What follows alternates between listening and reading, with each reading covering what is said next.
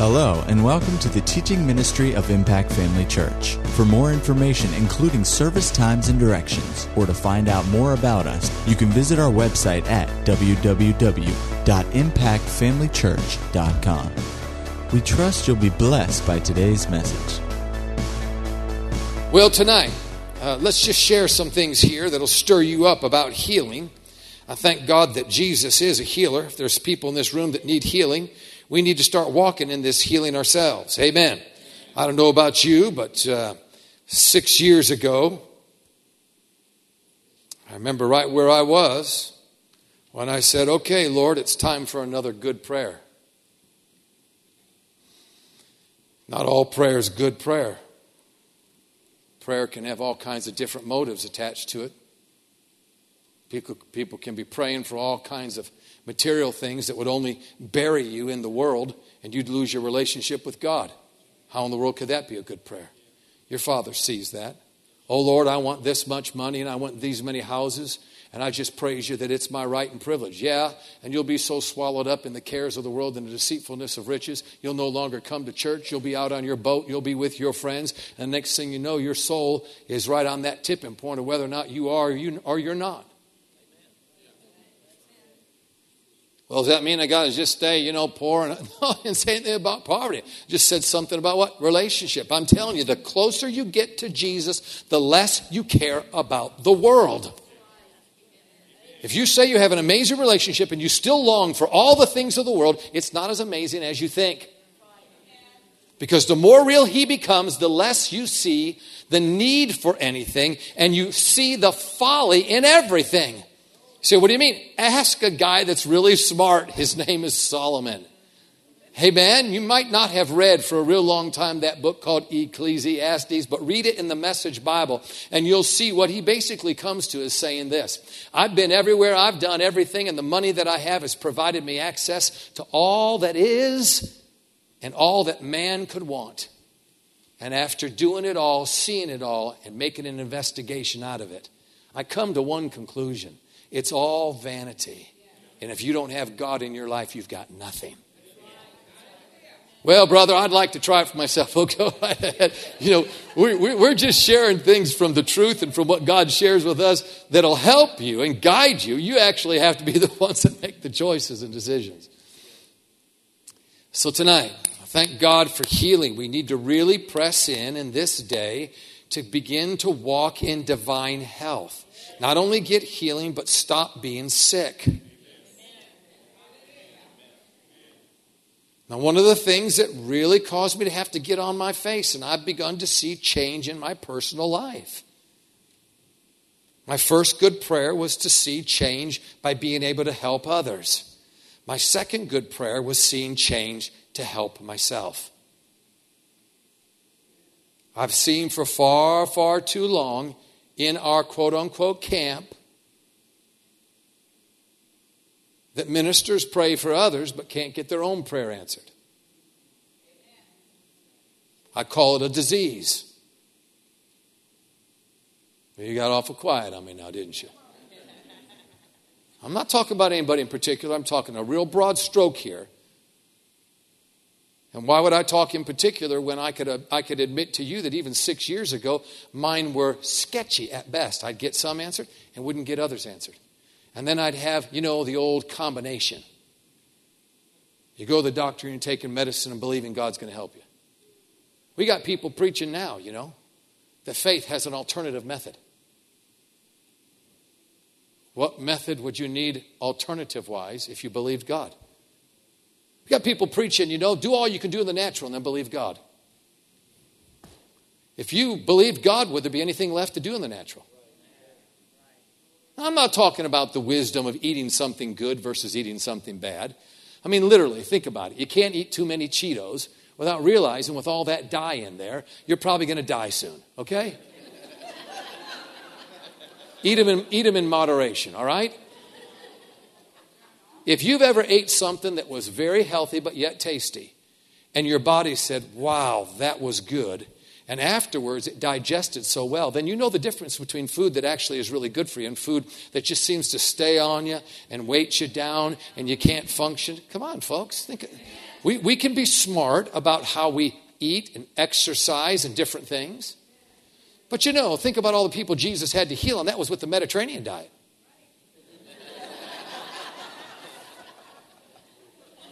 So healing isn't just about you being wise in this world, it's a spiritual thing, folks. But we must. There's a there's such a cause. I feel like David standing up and saying, "Is there no cause that the world would see that the church has health and that the church would realize that we don't fight with sword and spear. It's not about going into the world's way. We have God on our side. It's time to go back to some of those principles of what is and what isn't and just lay aside what isn't. Amen. I mean, Jesus is going to come soon. We don't have time for all the frivolous phrase.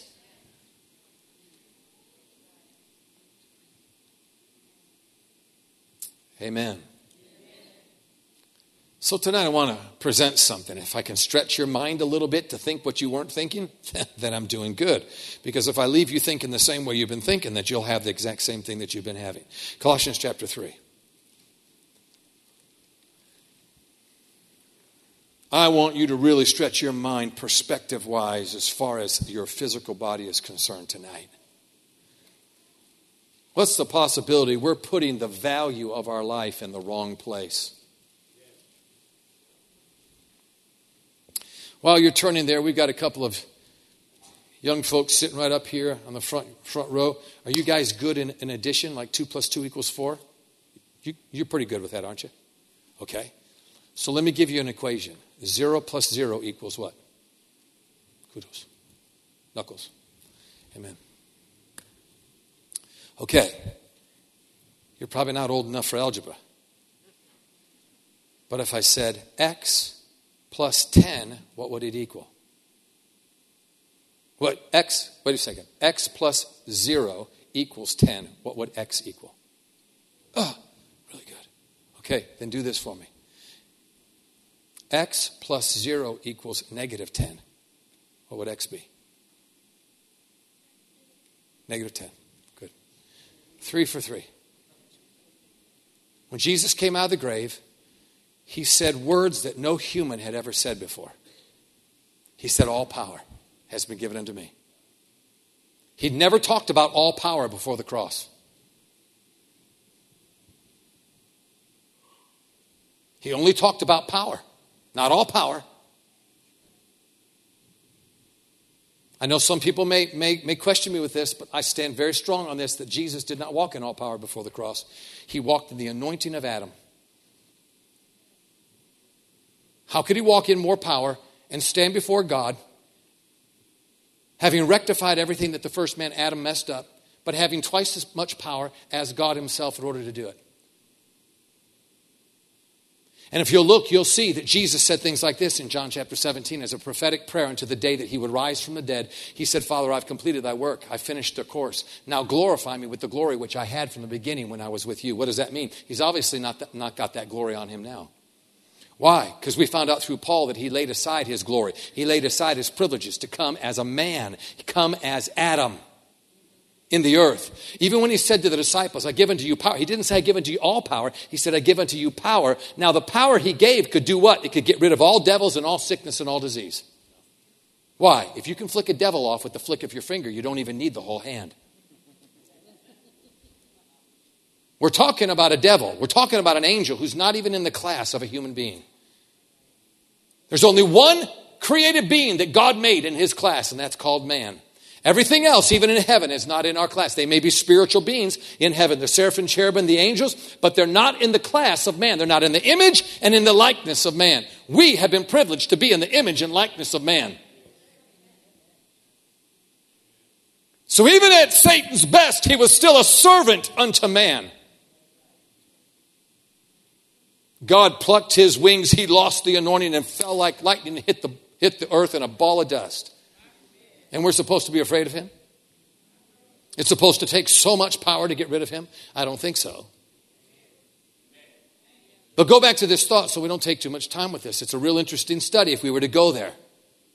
What I'm trying to help you to see is when Jesus came out of the grave and took from the devil the keys of death and hell, he took the power that the devil had and he said, All power now has been given unto me. That's not all the devil's power. That's what the devil had, plus what God reinstated unto him. Because when he came out of the grave, it was the Holy Ghost from heaven that came and breathed into him the breath of life, just like God breathed into Adam the breath of life. And he came out of the grave as the resurrected and the glorified Christ with all the glory as a human being. Still the Son of God, but still living in a human body. And that's the first time you'll ever see that a human being was able to articulate that all power was in their possession. Interestingly enough, then what he did was he went ahead and conferred it upon the church. How much? All. Now, if Jesus has all power, how much does the devil have? Okay, would none also be zero? Because isn't zero on a numerical scale, isn't zero an actual value? Yes, it is. So if we do our equation, zero plus zero equals zero, we know the devil is one of those zeros. So if you've got a negative value at the end of your equal sign, you're going to have to figure out who put it there. Because at what time does the devil ever have anything other than zero? And the answer is he never does. So x plus 0 equals negative 10. Who put the negative 10 in there? You did. You're the only one that can add value or subtract value because you're made in the image and likeness of God. Everything's already established in heaven, everything is already established in your heart. So it's what you do with it. Now, you've got to see this in order for us to go further. Because what I'm sharing with you in just a few moments is we've bought into a system that's not the accurate system. Remember, Pastor talked about after the service this morning? He talked about the Holy Ghost is who leads you into all truth. Truth means it's the one, it's the one Greek word that I can actually pronounce, aletheia. The only one that I can pronounce. And that simply means reality. It's the spirit of the reality that leads you into the way things really are. Because we're living in an alternate world, folks. You got to know that, don't you? Adam's world that he created is the world that we're all fighting against. We're working so hard to try to get ahead, and we're doing what we need to do physically to try to keep ourselves strong, keep ourselves healthy. This whole rat race that we're in, it's Adam's deception that he gave the earth. It's not the real world that God wanted us to experience. You're not a physical body, you're a spirit.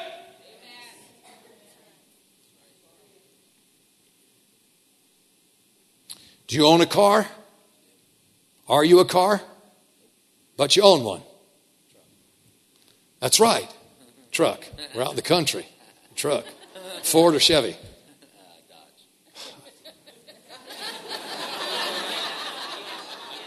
I'm going to go over here. You own a Jeep. Are you a Jeep? Do you drive the Jeep or do you let the Jeep drive you? If you let the Jeep drive you, you let me know when you do, because then I'll make sure I'm off the road. Because wouldn't it be really bad to let the Jeep drive you? You need to be in control of it, don't you? Now, let me ask you a question. Isn't it very interesting? That you left your cars in the parking lot so that you could come in here and have fellowship? Because wouldn't it be really kind of cramped in here if we had all our cars in here?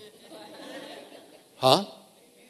So notice what you do. You leave them out in the parking lot so you can actually come and enjoy something that doesn't have to have the car involved. Because the truth of the matter is, you're a spirit you're not a body. Your body is just the vehicle, just like a car is a vehicle. It's just the vehicle. You're the spirit. And the question is even though I know you're going to want to answer in the affirmative, the question is are you driving your body or is your body driving you? And what would be the most effective way to be able to really find God? Less of the body, more of God. Where do you find that scripture? 2 Corinthians chapter 5 and verse 8, where it says what? To be absent from the body is to be what? Present with the Lord. There's something about that. That's not just for death, that's also for life. The more absent you are of the body, the more the body is not necessarily what means the most to you, the more you can find spiritual truth and spiritual reality. It's always on a balance scale, folks. Come on. So, what's the possibility that we've bought into the world of Adam, so to speak? The negativity of this world, and we actually believe something that might not necessarily be true. Let's discover that right here. Colossians chapter 3. It says in verse 1, and this is the Message Bible.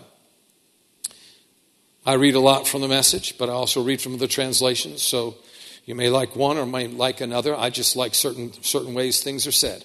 It says, So if you're serious about living this new resurrection life with Christ, act like it. Pursue the things over which Christ presides. Don't shuffle along, eyes to the ground, absorbed with the things right in front of you. Look up and be alert to what is going on around Christ. That's where the action is. See things from his perspective. I love that. And a little further, it says, Your old life is dead. Would you realize that's actually a revelation to a lot of folks? You're a new creature. I, I am. Yes, the old person is gone. And that's one of the things we, we're not going to take time to go here, but that's a whole other area for us to really dig in and ask ourselves the question why are we not absolute about this spiritual life that we now have in Christ? Because to the degree that you mix them together, or don't even know that you're a spirit and don't recognize the newness of your spirit and your position with Christ, how in the world can you make decisions that connect you constantly to God?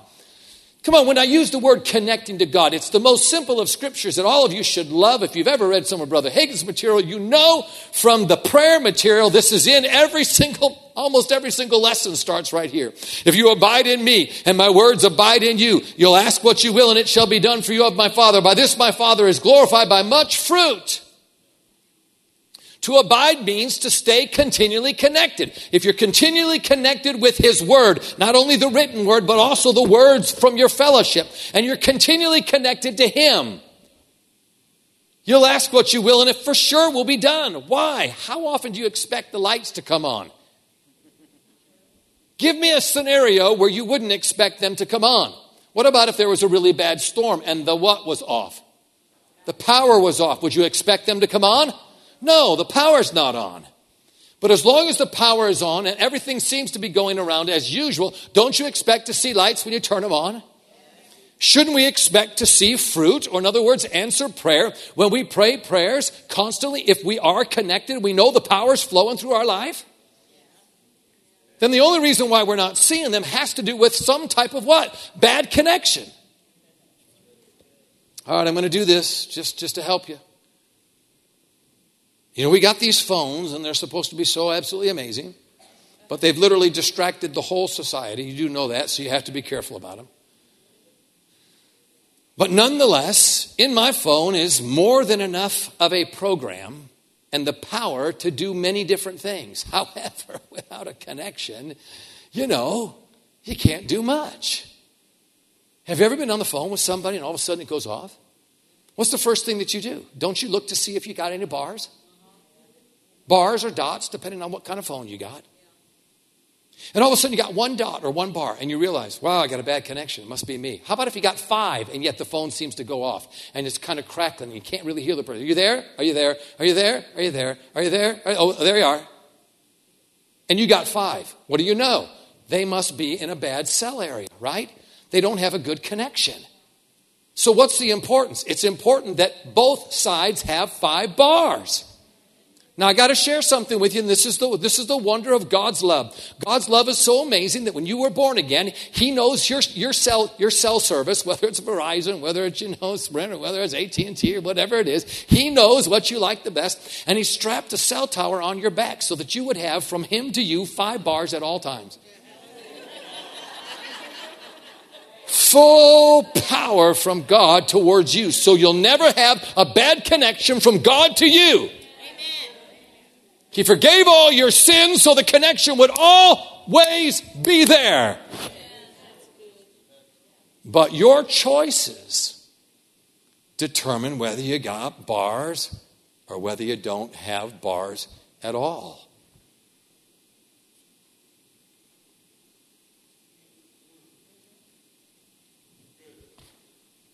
Someone say, well, that kind of stinks. It kind of does, because that's, that's what it means to be made in the image and likeness of God.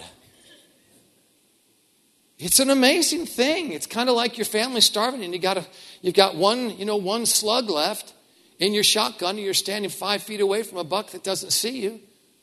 Well, that, that shotgun right there is a very wonderful tool for the salvation of your family so you don't starve. But that same shotgun in the hands of a four year old pointed at a two year old with the safety off is a very dangerous thing. To be made in the image and likeness of God, on one hand, is amazing. On the other hand, it's not really that great. Why? Because if you point that thing in the wrong direction, you're going to get what you believe. All things are possible to him that believes. That doesn't mean it's always good. People are believing all kinds of things and manifesting all kinds of things. And listen, if you live in a negative world and the negativity is going this way and you don't feel like you're going against a current, Pastor, you go fly fishing, I'm sure some of the currents are strong. I lived on the Niagara River. It was about a six to seven mile an hour current that went north. And you get out in that current and you can feel it coming against you. If you don't feel that there's a current coming against you because you're going against it toward God while everyone else is going this way, then what's the possibility that you're probably going with it? You have to make a determination. It has to be a conscious thing every day. How come? Because not everybody's doing it. In fact, very, very few are. If everybody was doing it, you just go along with the Joneses. Come on, to get along, you, you go along. To go along, you get along. Well, brother, you're talking about the world. I'm talking about the church.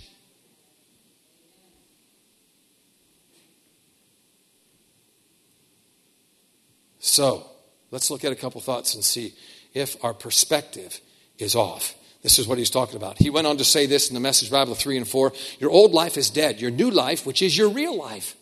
See, that's the guy on the inside. That's the guy that's supposed to be driving the body. Even though invisible to spectators, is with Christ in God. He is your life. When Christ, your real life, remember, shows up again on this earth, you'll show up too, the real you, the glorious you. Meanwhile, be content with obscurity like Christ. All right, real quickly, go over to Exodus chapter 15, and let me read from the New King James Version in verse 22. And you know what this is about. This is about Jehovah Rapha. This is where God initiated this amazing and wonderful redemptive truth, this covenant, to work with the children of Israel. And it says here So Moses brought Israel from the Red Sea, and they went out to the wilderness of Shur, and went three days in the wilderness, found no water. Now, when they came to Marah, they could not drink the waters of Marah, for they were bitter. This is 22 to 26. Therefore, the name of it was called Marah. And the people complained against Moses, saying, Where shall we drink, or what shall we drink? So he cried out to the Lord, and the Lord showed him a tree. When he cast it into the waters, the waters were made sweet. There he made a statute and an ordinance for them, and there he tested them and said, If you diligently heed the voice of the Lord your God and do what is right, in his sight, give ear to his commandments, and keep all his statutes. I will put, none of the diseases. I'm sure you've been taught here that's at the, it's in, in the permissive sense. It means I will permit none of these diseases upon you, which I have permitted upon the Egyptians, for I am the Lord who heals you. Jehovah Rapha. Let me ask you a simple question. In this passage, what did he heal?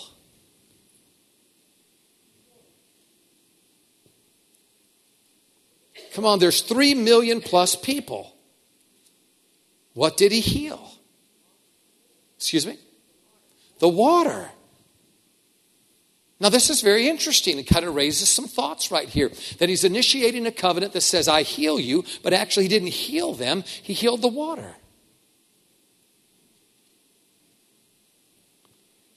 We've got to see God's perspective. Psalm 105, verse 37. This is when God brought, through the leadership of Moses, the children of Israel out of Egypt. Remember that last night? Moses prophesied to the nation that unless you took a lamb, a, a, a unblemished lamb, in other words, it was the redemptive story of Christ to come, and put the blood of the lamb over the doorpost down the sides, that your firstborn child would die.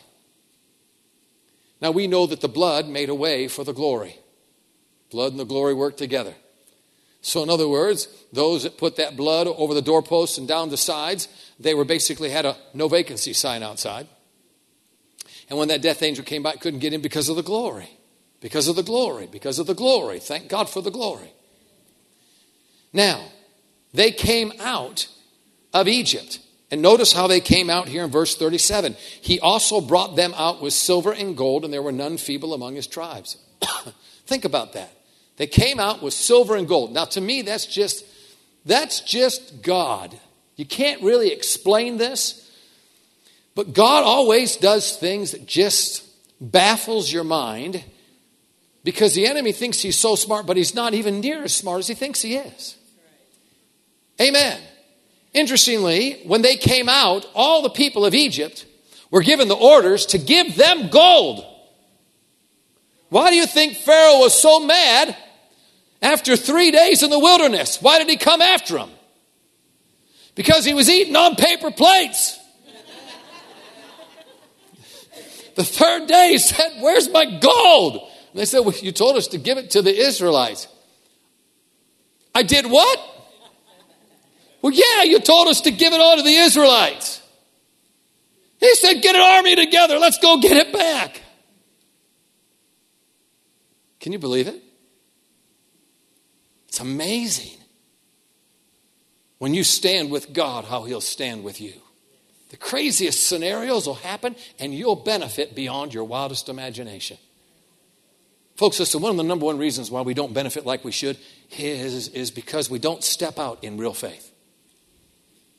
We've played this balancing act for so long, we think if we could just do a split a little bit long, hey, hey, I, I'm, I'm touching more than I could touch before. Well, bully for you. You're not supposed to be doing it that way. It's all in or it's all out. All in or all out. Come on, it's real hot here in the summertime, and you know if there's a nice pool of water or a nice lake, you got a couple different ways to get in. You can be a real sissy and just tap over there and just splash here on the legs and get it up to your waist and then say, Don't touch me, don't touch me, don't splash, splash. And you can just go through the horror of trying to get in, taking 15 minutes, and you still have to get to that place where you're ready to go. when you could just jump in. And for the couple of seconds that you're in the air and your mind goes, it's going to be cold, you end up being in the water and go, woo! And you get real refreshed, and then you're ready to have a good time. it's the same thing. We tried to adopt that mentality. I'm going to kind of go with God. Oh, no, no, no, no, no. I'm going to kind of go with God. No. Back in the day, you see, when we didn't have all these options, it's the options that are killing us, folks. Don't you get that? Everything that technology does is to make life, a man's life easier, which does what? It takes you out of the belief in God. My goodness, when you dropped kids off years ago and didn't have cell phones, you actually had to believe God they'd be okay. Now you just text them. right? Think about this. We're losing our ability to communicate with one another. Come on, one of the greatest things you can do as a parent if your child messes up is make your parent go face to face with the kid they messed up with and repent. Because they're going to say, well, can I Twitter them? Can I Facebook them? Can I email them? Or can I at least text them? To, I'll even, I'll even do a FaceTime with them and tell them I'm sorry. No, you're going to go face to face. Oh, not face to face. Why? Because we've lost touch with humanity. And if you've lost touch with people that you can see, how in the world can you expect to be in touch with a God you can't see?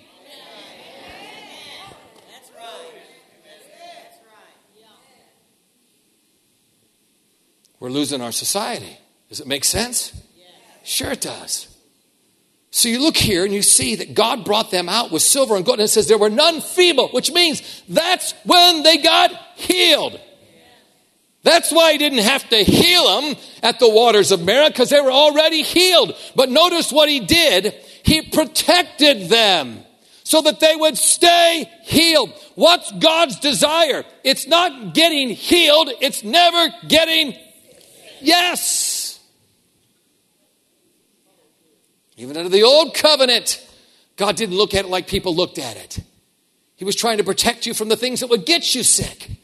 Then Jesus comes along and he literally absorbs everything that could make you sick and defeats it.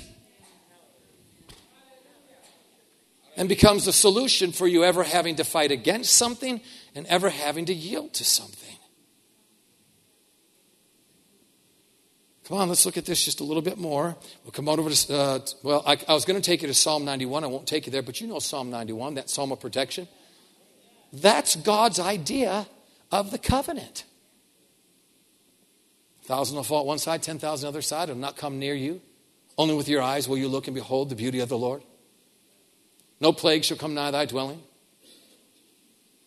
What is God's real healing? It's protecting you from ever being sick. Now, wait a minute. If you begin to see things from a different perspective, all of a sudden it changes everything. You may be in the fight of your life from the physical standpoint and what the doctors are telling you and what your flesh is feeling right now. The fight of your life. And if you buy into that hook, line, and sinker, then you've just given negative value to your equation. You've got a negative at the end of your, your equal sign. And if that makes you sad, then you need to get glad tonight because if you put a negative value there, you got a Holy Ghost eraser. You can erase it and put a positive value there. Because as you see it, as you declare it to be, that's exactly what it's supposed to be. That's the reason why that we can do what? We can bind those things on earth, they'll be bound in heaven. We can loose things on earth, they'll be loosed. We've got a contract with Almighty God, and how you see it is how it will be. If you want to change the way you see it, we can change the way you feel it.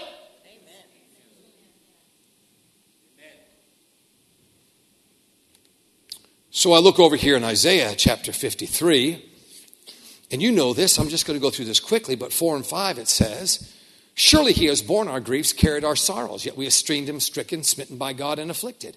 He was wounded for our transgressions, bruised for our iniquities. The chastisement of our peace was upon him, and by his stripes we what? Are healed. Maybe that's how God sees all of us right now. Wouldn't you also be able to hear the Lord if you stopped for a moment? You could hear him say, Think my thoughts. Don't think your thoughts. My thoughts are above your thoughts. My ways are beyond your ways. In other words, come on up and see it the way I see it. Come on, if you could see your life in the next 24 hours the way God sees it, you'd be slap happy right here tonight. Amen. You'd be going home, hey, zippity doo da, zippity. Yeah, you'd be, you'd be singing, you'd be shouting. Why? Because God sees things way different than you see things. Well, I've got a test tomorrow. You know, they, they think that I've got the next stage of the diabetes. I've got a test tomorrow. They're, they're talking about, you know, my kidneys are failing. I got a test tomorrow. This little bump that I've got in my body, they say might be fourth stage cancer. Yeah, well, it might just be gas. One guy came to me, and he said, The doctor said I got this big old tumor in my brain. I said, You know, a tumor in your brain and a gas pocket look the same on an x ray? He said, They do. I said, That's just gas, brother. I know this is not necessarily the greatest way to say something, but gas always has a way of working its way out. Why in the world would you worry about it? You need to loosen up a little bit. Loosen up. This is this is the traveling guy. It's not the pastor. It's the traveling guy. Amen. Stirring things up, saying things a little bit different. That's okay. Come on, we need to see it a little bit different. Why are you buying into the idea? My goodness, when's the last time you saw your brains? Well, I, I haven't seen them. Well, how do you know they're up there? Let alone some tumor in your brain. See, all things are possible in who believes. You believe what they tell you, there's a tumor. Yeah, but I'm having all these symptoms. So what? Symptoms come, symptoms go.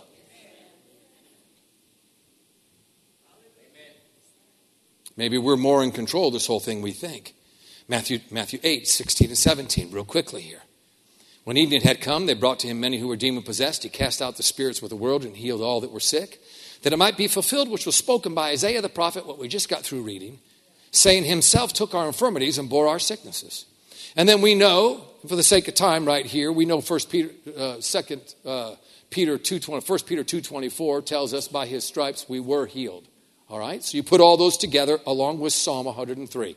I'm going to read this, and now I want to make some observations. Bless the Lord, O my soul. All that is within me, bless his holy name. Bless the Lord, O my soul, and forget not all his benefits, who forgives all your iniquities, who heals all your diseases, who crowns your life from destruction and crowns, your, uh, crowns you with loving kindness and tender mercies, who satisfies your mouth with good things, so that your youth is, remo- is renewed like the eagles. Okay. Did Jesus take all of your infirmity? Yes. Now, I'm going to warn you here. If you're going to use the three letter word called all, A L L, you're going to have to be responsible for it. So be very careful. I'm going to ask you again, and you make a, make a really good decision right now. You say, What are you talking about? I'm trying to help you with something. We use definitive, absolute words all the time, but we live a very absolute less life.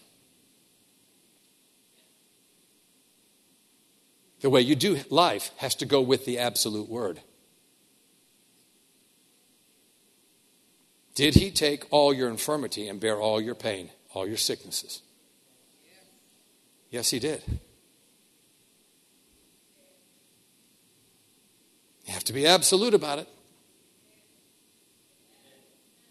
People don't like being absolute. Why? Because it corners them.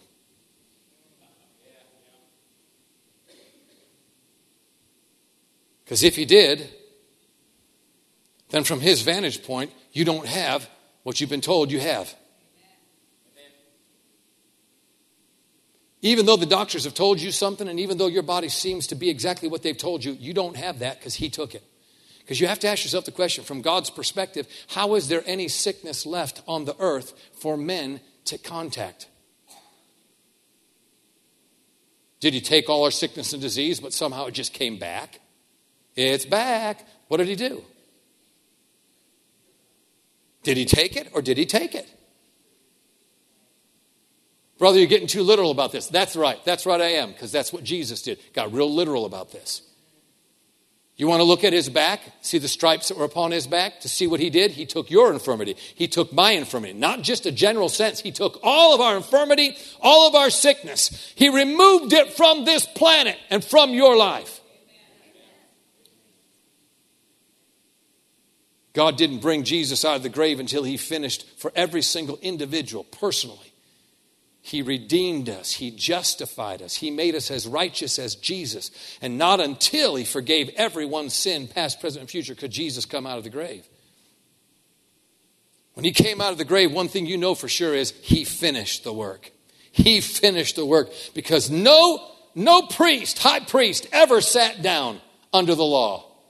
Jesus was the first one that sat down on a seat, which represents what? He finished the work. Under the old covenant, the work was never done. They had to continue to repeat every single year the sacrifices. But Jesus made a once for all sacrifice with his blood, which was precious blood. It wasn't the blood of bulls and goats, thank God. It was precious blood. It was holy blood. And when he put that at the altar, it was finished for all time. Your sickness and disease was canceled. Not just the idea of it, the actual sickness and the actual disease. As well as our sin, it's gone. Well, brother, you can't tell me it's gone when I'm hurting so bad, right? Yes, I can, because it's the spiritual truth that always trump the flesh. Do you know scissor, paper, rock? You do? What trumps rock? Do it. Put paper on there. That's right. Oh. What trumps paper? Yeah, do it. What trumps scissor? Yeah, do it. Oh, he beat me three in a row. Spiritual realities are what we're living by. This is our new life. He took us out of this old existence and put us into a brand new existence.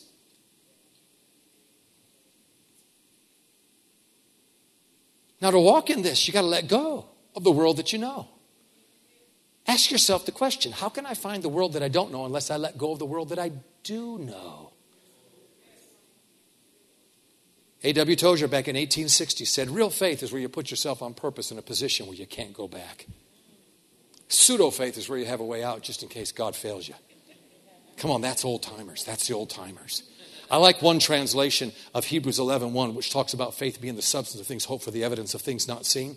The distilled translation said, Now faith is betting your life on the unseen realities of God. Now that just trips my switch. That just makes me want to jump off the, off the, the Grand Canyon into God's arms. Amen.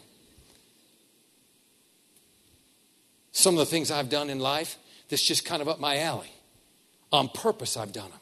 Just to tweak myself. Put myself so far out I can't get back. It's just me and it's just God. God told me to do something financially, and this is what I told him. I said, I know it's you telling me to do it, and here's, here's how I'm going to do it. These are my terms. I'm going to go so far, so beyond what I can do, that I either bankrupt myself and my family, or you're there to protect us and save us, according to what you just said. Why would you do that? To get out as far as I can so I can't get back. Because I know myself. If I can get back under pressure, I will. Huh? What about putting yourself so far out there it's just you and God?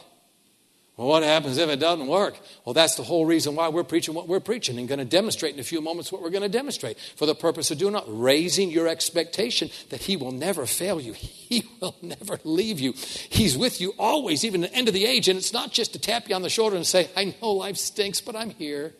That doesn't help anybody. He's there as power when you feel weak. He's there as strength when you feel like you've got none. He's there as encouragement when no one's in your corner.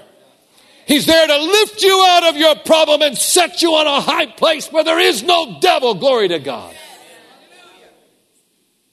Mighty God that we sing about. So now I'm asking you the question How can there be any sickness left if Jesus took it? And it comes back to one simple verse All things are possible to him that believes. The reasons why there's sickness in the earth and it seems to be getting greater and greater and greater is because people believe in it.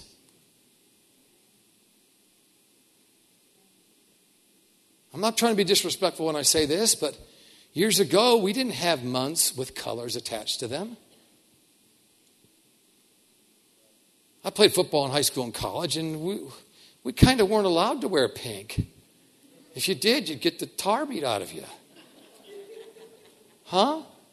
And now football players wear pink, and someone may get all bristled and say, Well, that's because, you know, my wife had breast cancer. You better not say anything about it. No, no, no, I want to help you. I'm not trying to, to, to be disrespectful here to someone that had cancer, even died with it.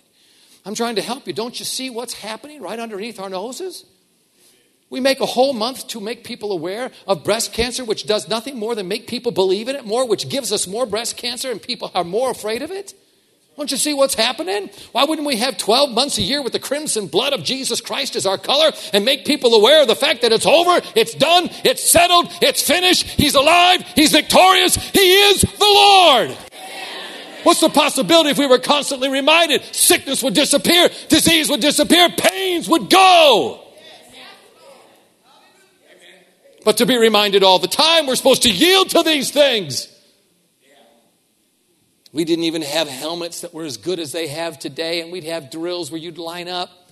And, you know, a guy my size would invariably get one of the linemen. And, you know, oh, especially if he's a defense, I, I was quarterback, so he, they never liked me because my jerseys and stuff was always nice and clean. You know, the, the, the coach during practice would blow the whistle before they tackle me to protect me. And I'd get this big, huge lineman, and he'd be looking, and we'd just, and they'd blow the whistle, and you'd go head on, boom, and you'd hit. Oh my God, the whole team would have concussions today. Why? Because we're concussion minded.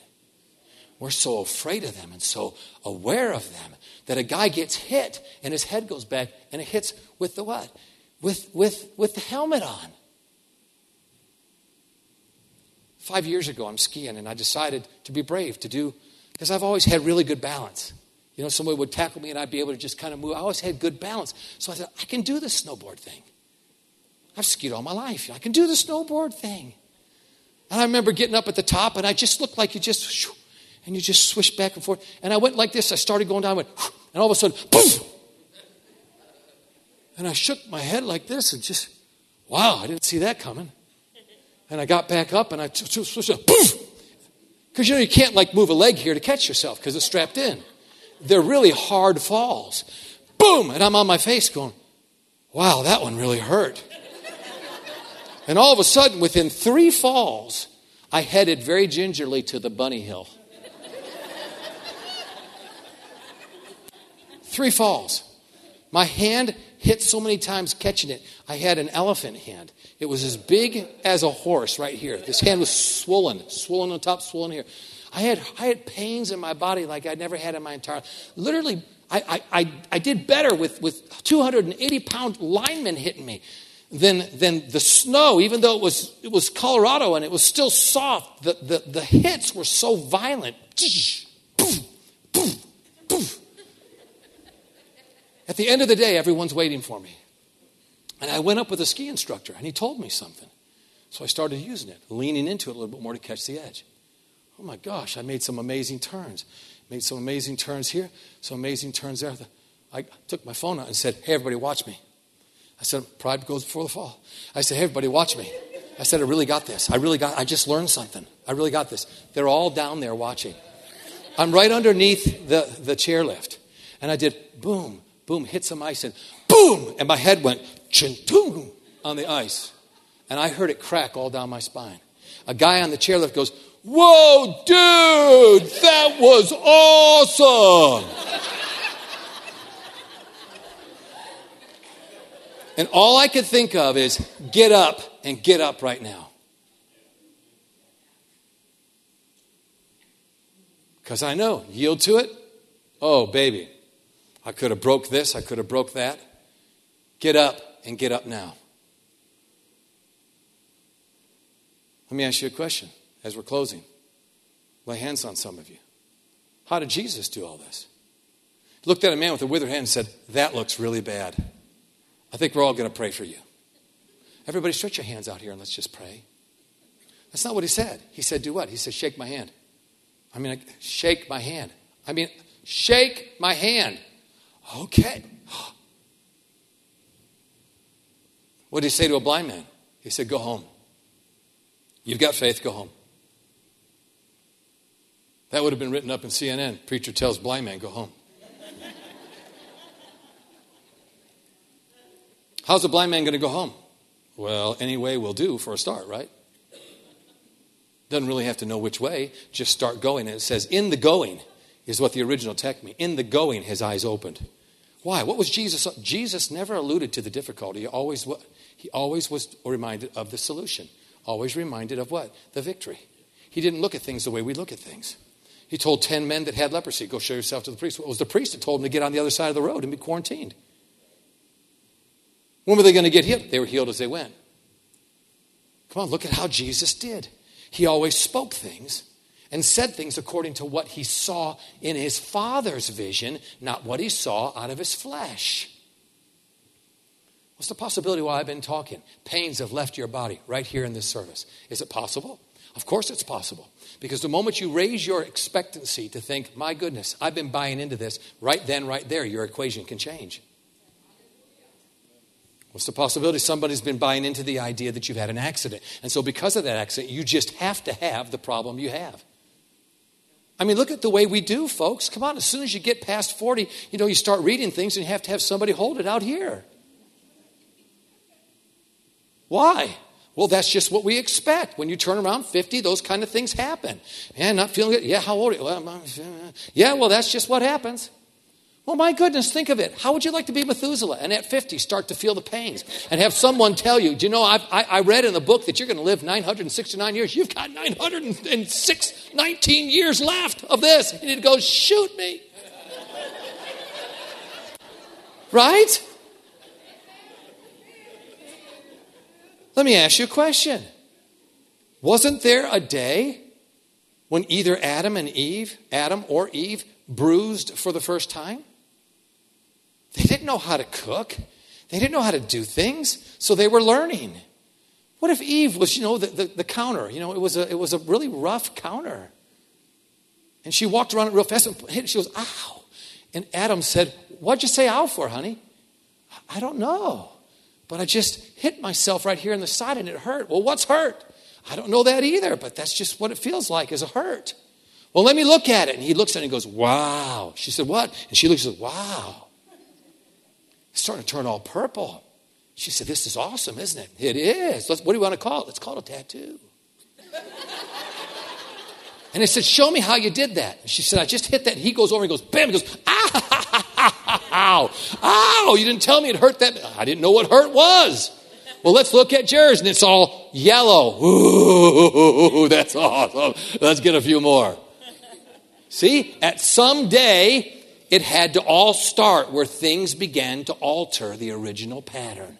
And here we are, 6,000 years later, where it's just bought in hook, line, and sinker to the idea that you get sick because of this, you hurt because of that, you wake up and you can't breathe because of this. And every single thing we buy into, we have it exactly like we believe it. And then we believe it so strongly, and then we come to church trying to get out of what we actually believe.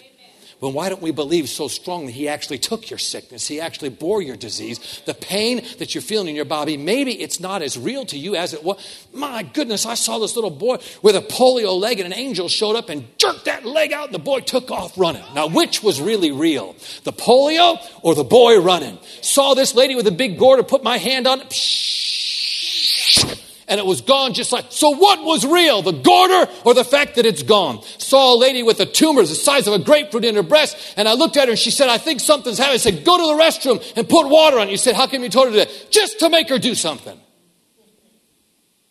Did God tell you to do it? No, I just wanted her to get her mind off of it.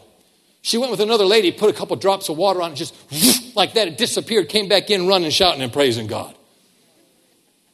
In one service, I saw a whole section of wheelchairs and people on crutches. And all of a sudden, the presence of God started moving, and bam, the whole section just jumped up and started walking. Now, they looked kind of like one of those Z Nation zombie things. They're all walking like this, you know. But the further they walked, the better they walked, okay? Until they all started walking normal. But I mean, at first it was like, ah, woo, woo, praise the Lord. I think that's the Lord. So, what's real? What's real? Saw a lady in another country. She had a curse on her, and her tongue grew hair as long as a couple feet long. Hair coming out of her mouth.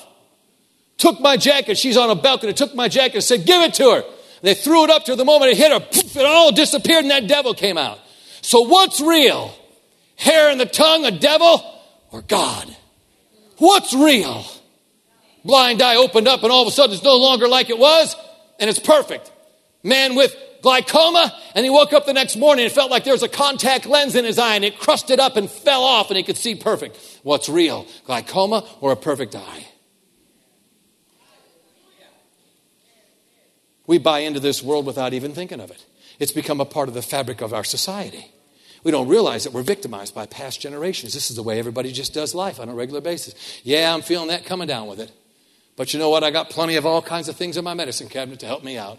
We got more faith in the medicine cabinet than we do God. What about getting out there so far you can't get back and it's just you and Jesus? Well, brother, I think you're taking away, you know, too much here, asking too much. Not asking too much, it has to start somewhere.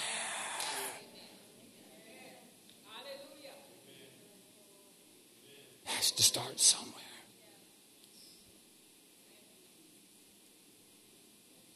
I'm working this on my family.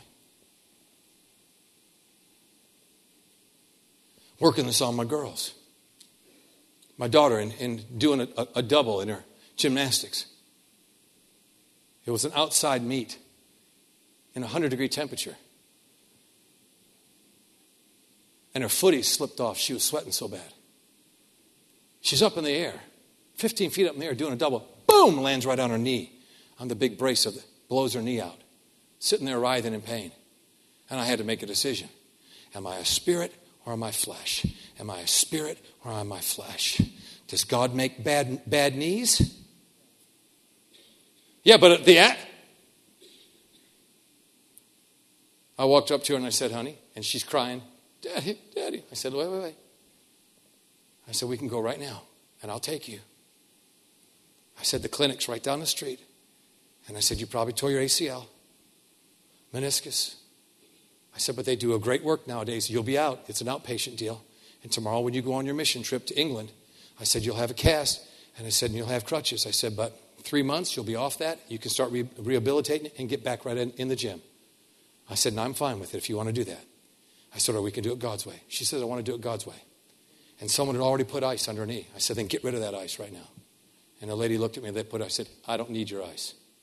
And she took the ice and she just threw it away like this. And then some lady was crushing ice over. And I said, And you? And she goes, Later, my wife said, I can't believe you offended my friends. I said, Well, give me a little leeway while I'm learning to do this with my daughter under the pressure. I said, Because I could have caved like everybody else and we'd be in surgery right now. And I looked at her and said, Does God make bad knees? She goes, No. I said, Then get up, walk on yours. I'm, I'm hungry. Aren't you hungry? Let's go get a hot dog. And she hobbled the whole way. We hobbled to the car. We got home, and you think, is anything really happening? Oh, yeah. How do you know? I went up there that night and said, Go ahead, get your knees out. Let's look at them. She was already in bed. And I said, What difference do you see in your knees? She goes, None. I said, Do you not know with what you did, you'd have a knee the size of a, a, a, a basketball right now? I said, Do you not realize how much God's already touched you? I said, Now here's what you're going to do. The moment you get out of bed, you jump out of bed and you jump up and down and you run downstairs and have breakfast. And you'll end up going on your missions trip without one problem at all. She was downstairs early, jumping around, going, Look at dad, I don't have a problem. I said, I know, baby, because you're healed. You're not sick trying to get well, you're healed never to get sick. On that missions trip, I'll share this story. I know it's going a little long. I'll try to, I'll try to close it up. On that missions trip, the missionary and his wife were there. While they were getting their stuff at the airport, she, she stumbles off the curb and falls and hits her knee on the ground and, and, and sprains her knee and sprains her ankle. She's crying, laying on the ground. All the kids, 20 of them, come over. My daughter's one of them. They come over to pray for her. And the moment they prayed for her, the husband comes and picks her up and says, We're going to the hospital. She ended up having a cast, she ended up having crutches. And the night that we were all together looking at all the pictures, and us parents were all around the table, and I didn't know who she was, but I'm actually sitting right next to her. And she said, Oh, I just have to tell the most amazing and wonderful story to give God praise. He helped me to keep up with everybody on my crutches. All praise to the name of the Lord. And I looked at her. And I looked at my wife and I said, Well, you know, I have something to say about that. And all of a sudden, these claws went deep down into my leg. And I went, and I turn, she goes, Don't you dare.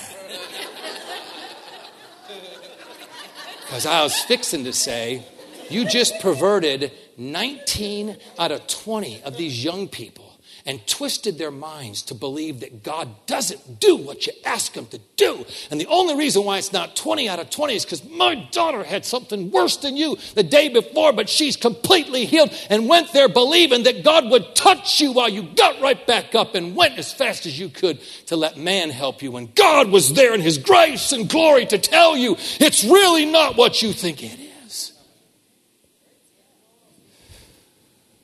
One of my friends just got saved. He's a rancher. He's at a traffic light, a very busy intersection. His first experience with the voice of God, four weeks into his salvation. And he hears a voice saying, Get up on the highway now. Well, that would mean he'd have to run the red light, and there's traffic like crazy. He looks at his dog and he says, Either we're all the way in or we're not and didn't even look, just floored it. Went right through, no one touched him. Was up on the interstate in time to watch a motorcycle wobble and right across in front of him into the ditch. He gets out of his truck and goes down there. The guy's sitting on his knees praying, God, forgive me for this, forgive me for that, forgive me for this. My friend says, What are you doing? He goes, Well, I'm asking forgiveness. He goes, Kind of a little bit too late right now, don't you think?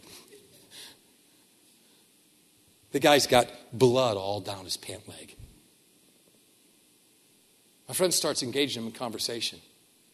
Just asking him why, why would he think that it actually has to be that bad? He says, What do you mean I just had an accident? He said, I've got, well, he said, it actually doesn't hurt. I don't know why it doesn't hurt.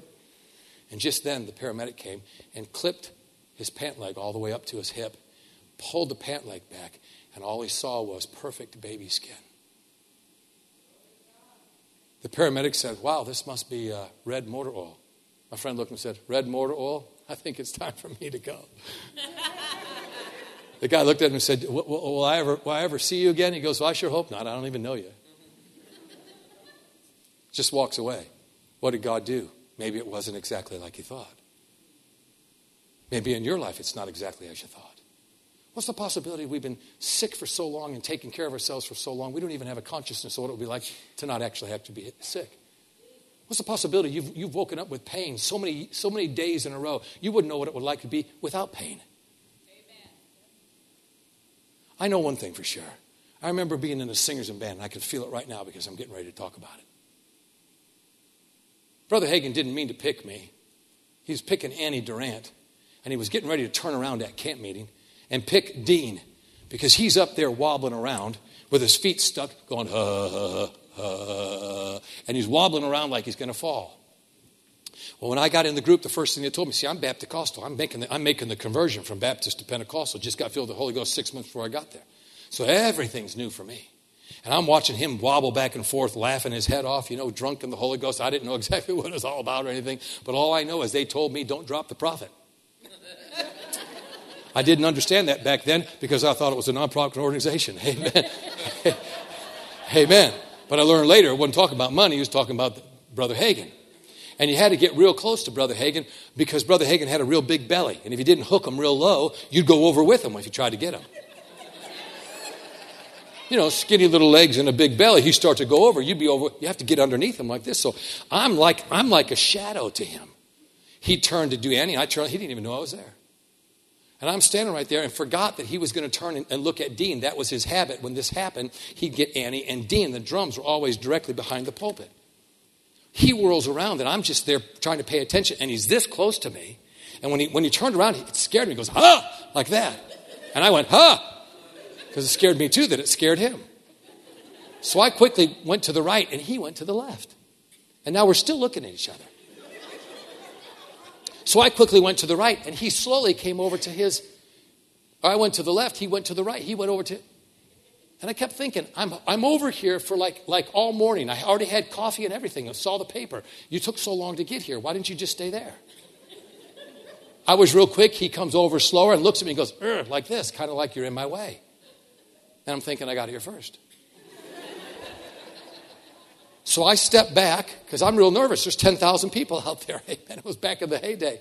I step back and he looks at me and goes, Well, all right, I guess you'll do.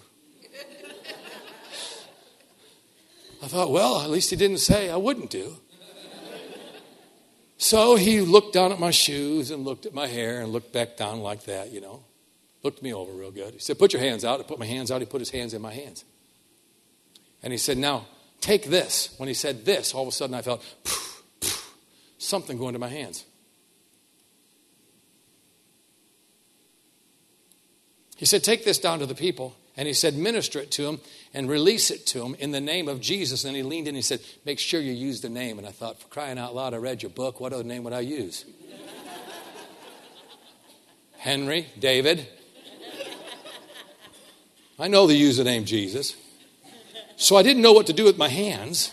If you put them in your pocket, you cross them. So I held them out like they were platters, and I just walked all the way, all the way back to the back corner, which was way back there in the corner, and then had to walk down the stairs just to get down to the area where the, all the people were. And when I got down to the lower level, all of a sudden, what was in my hands that I could feel and sense began to beat like a heartbeat.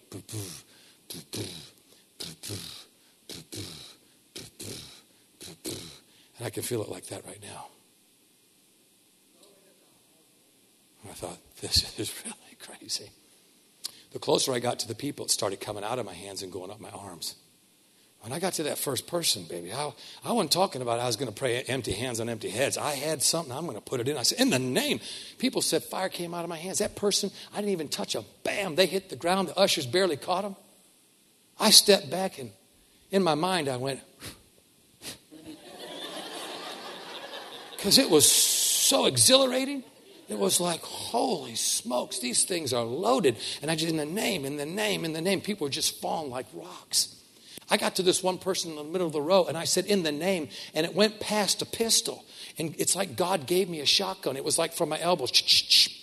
Not only did he go down, but the ushers went down with him. I had to pause for a second. It was so exhilarating. And I said, Give me that I got to the end of the line and got to this lady and I put my hand on her and said, In the name of Jesus. And when I touched her, she fell violently and I couldn't get my hand off her. And I started to fall with her. The ushers propped me up, somehow got my hand off. And I thought, Holy smokes, I've been doing that with Brother Hagin for years. I thought he was just old, he was falling over. It wasn't just age, it kind of took it right out of my belly and it convulsed me forward. That power right now, I can feel it in my hands. I know one thing for sure we can turn around your equation, we can get rid of that negative value. If you come up here ready to stop buying into that negative value, if you come up here to devalue the work of the flesh and the devil, but to give value and pray, come on, that's the reason why we magnify him, not because he gets any bigger, because we finally take the shades off of our eyes and let us see him in, in the light of who he is. At Impact Family Church, it is our desire to see you blessed through the power of the Word of God. We have been helping people to change their world for over 25 years through our dynamic ministries and teaching. If you are going to be in the North Central Florida area and are interested in attending our services or just want more information about us, you can visit us online at www.impactfamilychurch.com.